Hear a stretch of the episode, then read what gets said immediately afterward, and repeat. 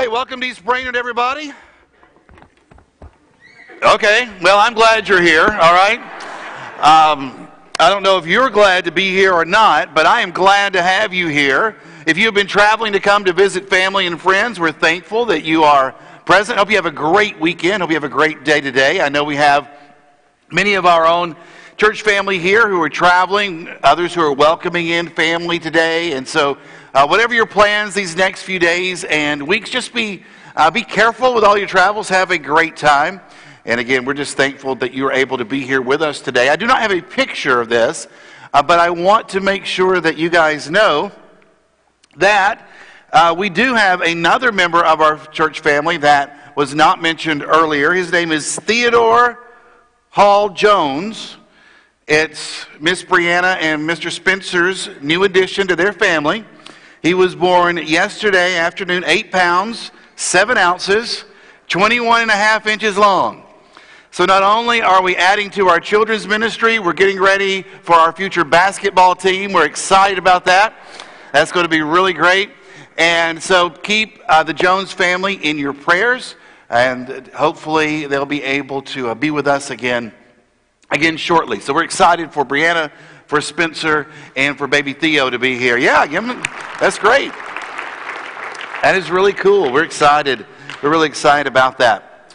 Uh, now, I don't know if you've noticed, but in almost every holiday movie, there is an antagonist of some sort that is present in the movie, especially in Hallmark Christmas movies. Right? When you watch a Hallmark movie, there's always this antagonist, somebody who is trying to wreck Christmas. And he, he, this person is either trying to destroy the family Christmas tree farm or, or shut down the bakery or come in somehow and just demolish the toy shop that has been in the family line and history for so many years. And, and so we just, it's just something we get used to that there's always this antagonist in the holiday movies. Now, I saw a meme recently that talked about why there are no Hallmark movies set in the South. I don't know if you guys have noticed this or not. But I thought this was great. You can't set a Hallmark movie in the South. Unexpected snow is not magical. It's terrifying and always leads to a fight at the Piggly Wiggly, right? But let's be honest. Isn't that a movie you would love to see, right? Oh, the snow is starting to come down, and there's chaos in the pig. The manager is trying to quickly shut the doors so that he can go home and, and be with his family. There is love on aisle three as Joe lets Peggy have the last loaf of sunbeam and then gives her and her two screaming kids a ride home in his 4x4 just before all the roads were shut down because of ice. It's Christmas at the Piggly Wiggly. I mean, we would love we would love to see that. That would really be awesome. And for some of you, you have already lived that movie, right? I mean, that is your family Christmas for many of you. But there's always an antagonist that comes along in these different movies. If you guys are one, oh, It's a Wonderful Life fans, you know there's an antagonist, right? It's Mr. Anybody remember? Mr. Potter. So you've got Mr. Potter in It's a Wonderful Life. In the movie or the story, The Grinch Who Stole Christmas, it's the, yeah, right. Now, now, some of you might not remember this one, but in Home Alone, there's these two bumbling burglars, right? Who are they? The wet bandits, that's right. They are the wet bandits, but does anybody remember their name? It is Harry and Marv, that's right. Harry and Harry and Marv. Uh, it's not Christmas unless you have cousin Eddie showing up unexpectedly, right? Or the Bumpus Hounds, you know, taking over the, the Christmas dinner. I, I, I love those movies so much. I actually put two photos in. Let's go to the next one. Go, go to the next picture. There it is. I, I love the sweater, you know, and, and the turtleneck combination. Man, that, those, are, those are awesome. Uh, but it's just not Christmas unless, uh, unless you have that antagonist, right? Even in the blockbuster retelling of the coming of Jesus, there is an antagonist that um, that tries to wreck Christmas. And normally, this person does not show up in any kind of nativity scene because his motives are just too R rated uh, for a children's play. And his actions are just not something that work out very well here in, in a church setting. But Herod the Great is very much a part of the telling of the coming of Jesus. And to ignore him and, and to ignore the role that he had in the greater story ignores the reality of the world that Jesus was born into, and it also ignores the reality of our own world and the darkness that's present there. When I think about this idea of darkness for a minute, I guess it's probably best defined as the absence of light. Darkness is not so much about what, what you see, it's what you don't see. When there is no light and you have darkness. And when it's really when it's really dark, I mean when you can't even see your hand in front of your face, darkness can become something that, that you actually feel. You know it's spoken about in about 200 times in the Bible? The idea of darkness, some 200 times in the Bible, you can find references to it. And often it's used as a metaphor to describe what life is like if you don't have God. If you don't have God, then you are, are living in darkness, when you refuse to follow His direction, when you choose your own foolishness over His wisdom, you find yourself in a dark place. And that's where Herod found himself when Jesus was born in Bethlehem. You see, while there was a star that was shining brightly over the King of Kings, darkness had engulfed the King of Judea. And that's who Herod was. He was a non Jew who had been appointed King of Judea by the Roman Senate approximately 40 years before the birth of Jesus. And he was a ruthless ruler. He killed the last surviving members of the previous ruling family.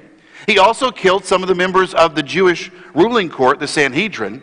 And, and then he goes even further. He murders anyone he suspects of treachery, including, now get this, his wife, his three sons, his mother in law. Well, we, we under, no, never mind. Um, his brother in law and his uncle. Right? I mean, he just starts going through. It was not safe to be a part of this man's family. He was ruthless, and needless to say, he was paranoid. And so I want you to imagine how bothered he must have been when all of a sudden word comes that there is this noisy caravan of travelers from the east who has now come to town, and in their naivete, they're asking to see the new king of the Jews. Matthew's gospel tells us that Herod was deeply disturbed when he heard this He's deeply disturbed. He's agitated. He can't sleep. And all kinds of paranoid scenarios begin to flood his thoughts.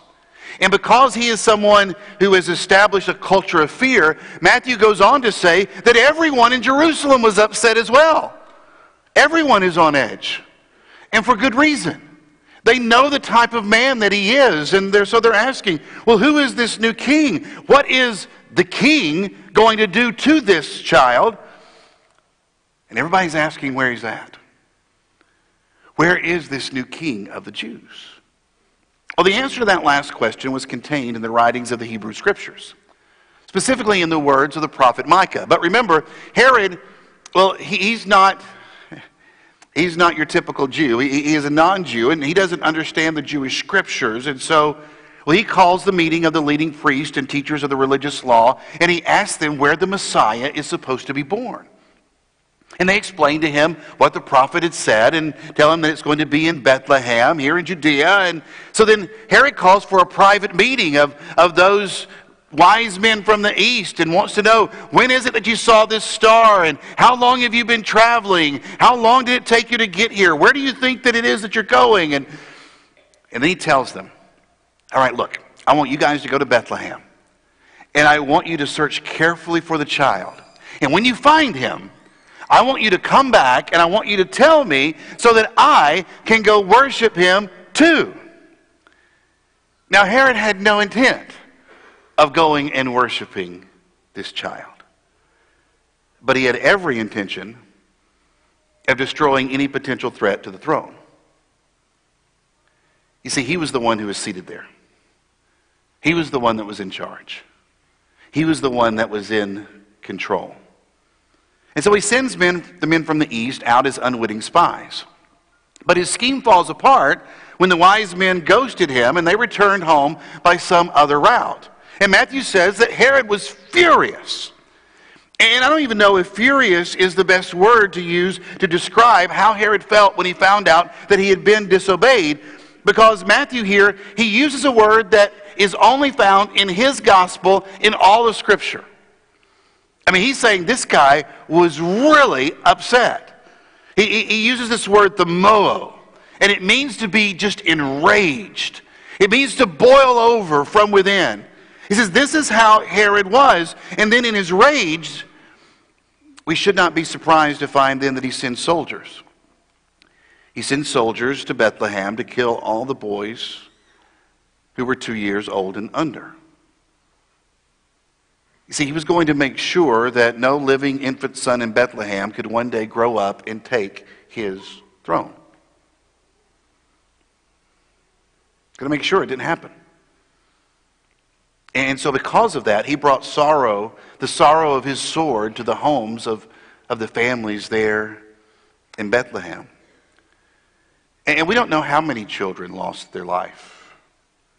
But Matthew tells us that because of Herod's brutal action, it fulfilled the words of the prophet Jeremiah when he wrote centuries before, a cry was heard in Ramah, weeping and great mourning.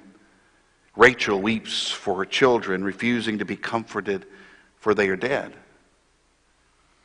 And he quotes from Jeremiah 31, and he echoes this weeping that was endured by a previous generation of Hebrew mothers and fathers. And it was a time where they were weeping because they had lost their land and their children were being carried away to this foreign country. And the reason why Matthew references this is very important because Jeremiah chapter 31, and specifically there in verse 15, it occurs in a setting of hope. You see, despite the tears that these families were crying, despite their heartbreak because of what was going on and taking place around them then, there, the prophet Jeremiah, in this setting of hope, describes a time where, guess what? There's going to be a return. The exiles are going to be brought back. God is not going to abandon his people. Hope has not been lost. And so, Matthew, when he refers to this and says, Look, this is a fulfillment of prophecy, what is taking place or what took place there in Bethlehem, he's saying that despite the tears of the Bethlehem mothers, he's saying there is hope because the Messiah, the Messiah will escape Herod and he will ultimately reign. Now, I understand, look, this does not in any way make the suffering and the violence and the bloodshed any less evil or any easier to endure. Guys, this is a dark event in history. And I'm thankful that Matthew doesn't gloss over it. I'm thankful that, that, that God wanted us to see the darkness that was present during the time when, when Jesus would come into this world. It, it, it wasn't all just, you know, jingle bells and white Christmas. He says, This is what it's like. This is what darkness looks like. So Matthew doesn't give us a fake Christmas. He doesn't wrap everything in bows of sentimentality. He's just being very real. And he's giving us, though, I think, something to help us be able to endure the darkness that we still see that is present here in, in our world. And it's what we've been talking about for the last few weeks. It's this idea of hope. It's this idea of, of, of a confidence that is certain that there is a hope that reigns in this world. That even though, yes, there is darkness that is present, there is still a light that shines and pierces that darkness. It might be dark, but hope reigns. That is the message that just keeps crying out from Scripture. But a lot of our life is just lived in darkness. And to an extent, we just become used to it. And our hearts have kind of learned to adjust. How many of you guys, you get Amber Alerts on your phone, and as soon as it starts to screech and screech, you reach for it as quickly as you can, and you silence it, and you never look at what has happened? We've just grown used to it, right? A coworker is arrested for domestic violence. Uh, we read about a teenager or a celebrity that commits suicide. A fatal car accident has things backed up on the freeway, but we're frustrated because we've got to get to our next appointment. There's darkness that's all around us, but we don't always see it and notice it because, and it's hard for me to admit this, but I think it's true. We're part of the darkness. Have you ever said, in your mind, have you ever gone, did I really just say that to my spouse? Did I really just talk that way to my parents? Can't believe I just lost my temper with my kids. Did I really just let my eyes watch that? Did I let my mind think that? Did I really just cheat on that test? Did, did last night really happen? Have you, ever, have you ever thought to yourself, where did that come from? Where did that thought, where did those words, where those actions? Have you ever just gotten caught off guard by the darkness that is present within you? Because it's in each of us. And if we're honest, we have to admit that some have just lost ourselves in the darkness. You thought you could control it. You thought you could, at least in some areas of your life. But just like a dimmer switch that's there on the wall in your living room, things just kept getting darker and darker. And you've discovered that the darkness will take you further than you ever intended to go. It takes you from a few drinks with some friends to not being able to go a day without getting drunk. It takes you from a few chats on social media to, to secretly spending time with someone who is not your spouse. It takes you from stealing a few, few dollars here and there from petty cash to embezzling thousands. It takes you from a little indulgence to crippling credit card debt. And you're like, boy, I'm glad you didn't talk about my darkness, Chris. I'm glad you just talked about those other people. I'm glad you just talked about those, those really dark things. I'm, I'm glad you're not talking about mine. Be careful. Because as a the song that um, Casting Crowns put out years ago says it's a slow fade. It's a slow fade when you give yourself away. It's a slow fade when black and white have turned to gray. Thoughts invade and choices are made. A price will be paid when you give yourself away because people never crumble in a day. It's a slow fade. And that's the way the darkness takes over. But God's answer to that darkness is the reason why we celebrate. It's, it's, the reason why last week we had a beautiful telling of the Nativity story with all these kids up here. Man, they did an awesome job. And it was great to see the moms and dads and the meemaws and the papas that were here and, and all the different family and just strangers that came because they heard that we were going to be focusing on and telling the greatest story that was ever told. Because every one of us, we realize we need a message of hope. And we need to be able to see the light. We need to remember and we need to teach that into this dark world, filled with all of the Herods, God brought a light of hope. And I love the way that the coming of God into our dark world was described in John's gospel, where here it talks about the coming miracle of God, and it says the true light that gives light to every man is coming into the world. And that's why we celebrate now and, and any time that we remember that into this dark world a light is broken through, and his name is Jesus Christ. And it's so important, and some of you really need to hear it this Christmas season because maybe you're just engulfed in a darkness of despair. And maybe it's just present there in your life because this year has just not gone the way that you hoped. Things haven't turned out the way that you really wanted them to. It's not how you wanted things to be.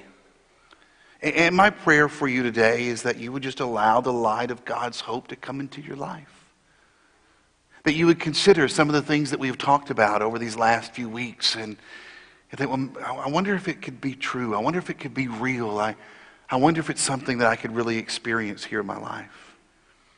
Maybe you're experiencing the darkness of suffering. Maybe it's because of a physical suffering that you're going through or because of a suffering that someone you love is having to deal with. And I would just pray that you would let the light of God's joy come into your heart.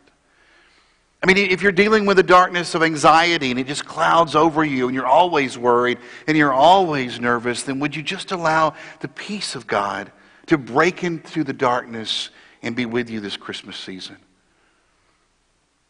I don't know, maybe you find yourself in the dark because of your own mistakes and failures. Those things that have happened over this past year, and, and you just made some decisions you just really love to take back. And you would love it if your parents didn't know. You'd love it if your friends didn't know. You'd love it if it hadn't been put out on social media. You would love it if you could just keep it all to yourself. But, you know, you think, why did I do that? And why did I get involved in that relationship? And how did I get caught up in where I am right now? And I'm just telling you that no matter what the darkness is right now, I truly believe the light of Jesus can still break through. And that's why we celebrate. Or maybe you just find yourself staggering through the darkness that is our society. There's just so much anger and there's so much hate. There's so much selfishness and greed and there's so much disregard for human life and just dignity. And you know, it almost seems that no matter where you turn, there's just another reminder of, of humanity's corruption and guys, that's why it's so important for us to be able to celebrate humanity's hope. And that's what we're doing. That's why we are here today, to be able to celebrate the reign of hope, the hope for humanity, because there is a light that has come into the darkness. I, look, I get it. It is still dark in this world. And there are still Herods that are all around us. And there is a darkness that is still within us. But in the midst of all this darkness, let me remind you of one of the prophecies of Jesus that came from Isaiah chapter 9. Speaking about the Messiah who would come, it says, There will be no more gloom for those who are in distress. And get this the people walking in darkness have seen a great light. And on those living in the land of the shadow of death, a light has dawned.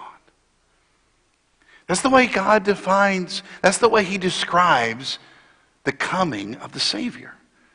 That's the way he describes what Jesus is coming to do and what he came to do. And, and, so at Christmas, when we survey our, the brokenness that is in our world and the brokenness that was part of the world that, that Jesus entered into, I want us to avoid two misguided approaches. All right? I think we need to shy away from, from an overly optimistic, Pollyannish disposition that refuses to acknowledge the evil that is around us, but also the evil that is within us.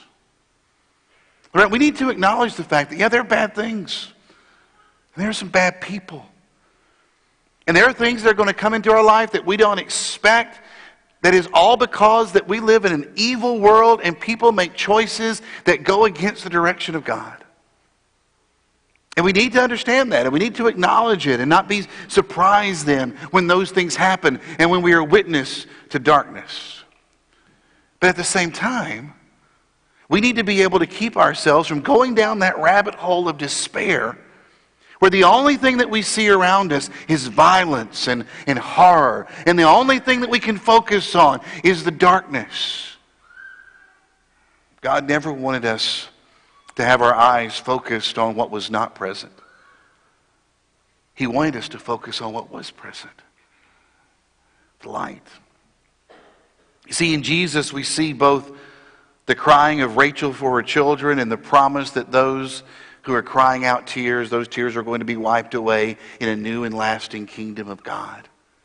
In Jesus, we see a, a weeping Heavenly Father, but we also see a triumphant and reigning Christ. Those are all present in Jesus. And I think that's why I believe Matthew I believe that's why Matthew included the actions of Herod in his description of Jesus' arrival. You see, every Christmas story includes an antagonist, someone who's stumbling through the darkness trying to wreck Christmas. Because without the darkness, we don't have an understanding of light. And so it is in the midst of verses about shepherds and, and angels and wise men. There are a few words that remind us why the coming of Jesus was so important. The world needed a hope that only comes from seeing the light. And by the way, we each need that hope as well.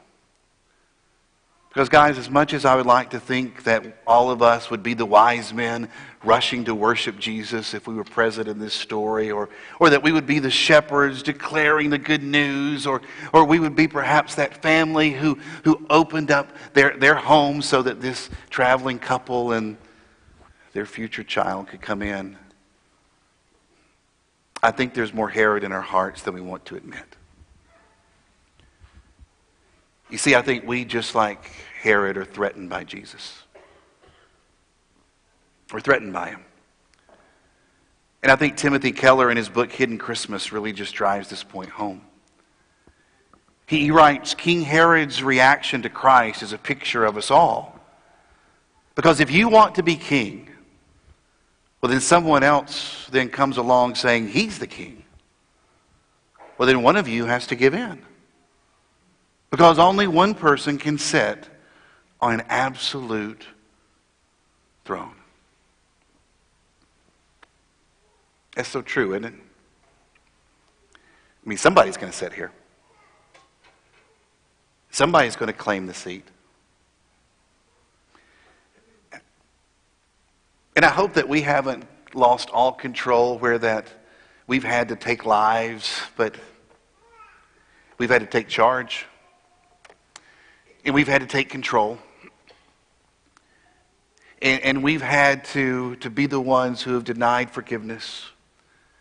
And we've denied love. And we've been the one who has, has put a barrier and built a wall around all of our possessions. Because we wanted to hold on to this. We wanted to be able to hold on to the power. And, and sure, let, let Jesus be born into the world, but don't let him do anything that would interrupt my life. Don't let him do anything that's going to change the way I'm living. Don't let him do anything that's going to change the way I think and, and the way I just go about things day in and day out. Don't let him do anything that will take away my power. Keller goes on to say that this dark episode of King Herod's violent lust for power points to our natural resistance and even hatred of the claims of God in our lives. You see, we're the ones that resist the presence of Jesus. We're the ones that just go our own way and, and do our own thing. We're, we're the ones who love to hear the nativity story and, and love to picture ourselves as one of those who celebrates the coming of the king and then leaves and goes out and lives like Herod, saying, You have no place on the throne of my life. Guys, in every Christmas story, there is an antagonist. And the truth be told, it's us. We're the antagonists in the nativity story. Because we're the ones that go stumbling through the dark and try to wreck Christmas.